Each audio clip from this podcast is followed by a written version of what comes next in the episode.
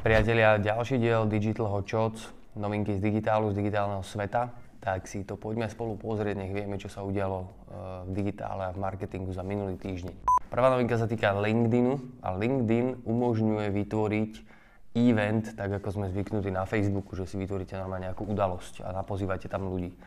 Tak teraz po novom aj na Slovensku, že dostupná táto možnosť vytvoriť na LinkedIne event. Čiže keď organizujete nejaké B2B eventy, tak je to podľa mňa super nástroj, ako dať o tom vedieť viacerým ľuďom. Dávnejšie sme riešili podporu youtuberov, ktorá mala prísť od YouTube s tým, že v podstate YouTube chce ako keby integrovať pod videá youtuberov ich merch, ktorý môžu ľudia, tí, ktorí pozerajú tie videá, rovno kúpiť.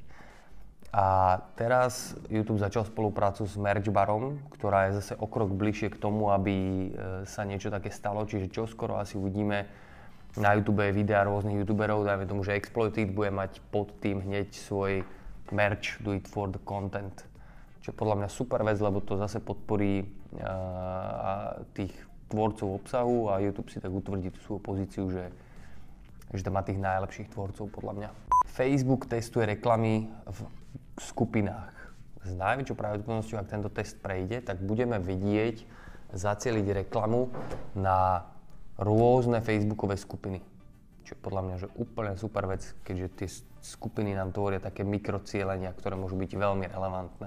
A ešte jedna novinka z Facebooku. Facebook odstraňuje takú tú šedú fajočku pri stránkach. Tá modrá znamená, že ste buď nejaká public figure, alebo že ste potvrdená tá spoločnosť, ktorá ste. A tá šedá, keď sme to riešili aj s kolegami, tak sme vlastne ani nevedeli, že čo znamená. Ale Facebook ju odstraňuje. Instagram chce, aby ste zase viac využívali Instagram TV, tak ponovom vám dovolí vytvoriť si e, série, alebo teda môžeme to nazvať playlisty v rámci Instagram TV. Čiže zase Instagram robí nejaké fičurky, ktoré sú zaujímavé, ale e, nemonetizuje obsah pre tvorcov obsahu, takže stále tam nie je toľko tvorcov obsahu, ako by mohlo byť. Facebook bude ešte viacej označovať fake news za fake news, hlavne teraz, keď e, idú voľby 2020 v Amerike a bude to normálne výrazne označené, tak jak je to tu, že je to proste fejková správa, že tomu nemáte veriť. Čo je podľa mňa že super iniciatíva od Facebooku.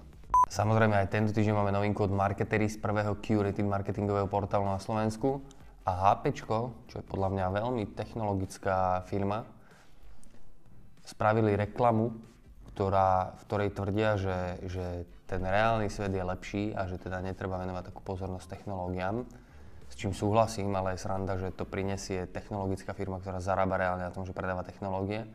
Ak vás zaujíma táto reklama, tak je dole nalinkovaná v popise. Pri reklamách ešte ostaneme. IKEA spravila krásnu kampaň, keď e, zakomponovala časti svojho nábytku v rámci e, múzea, myslím, že to bolo múzeum, hej, v rámci múzea e, romantizmu. A nechali ľudí nájsť ten nábytok, ktorý je z IKEA. A strašne veľmi málo ľudí to dokázalo reálne rozoznať. Krásna kampaň, ktorá okrem tejto ako keby Eh, tohto live videa, ktoré prebiehalo v tom eh, múzeu, tak majú aj normálne spoty. Určite si to pozrite dole, je to nalinkované v popise.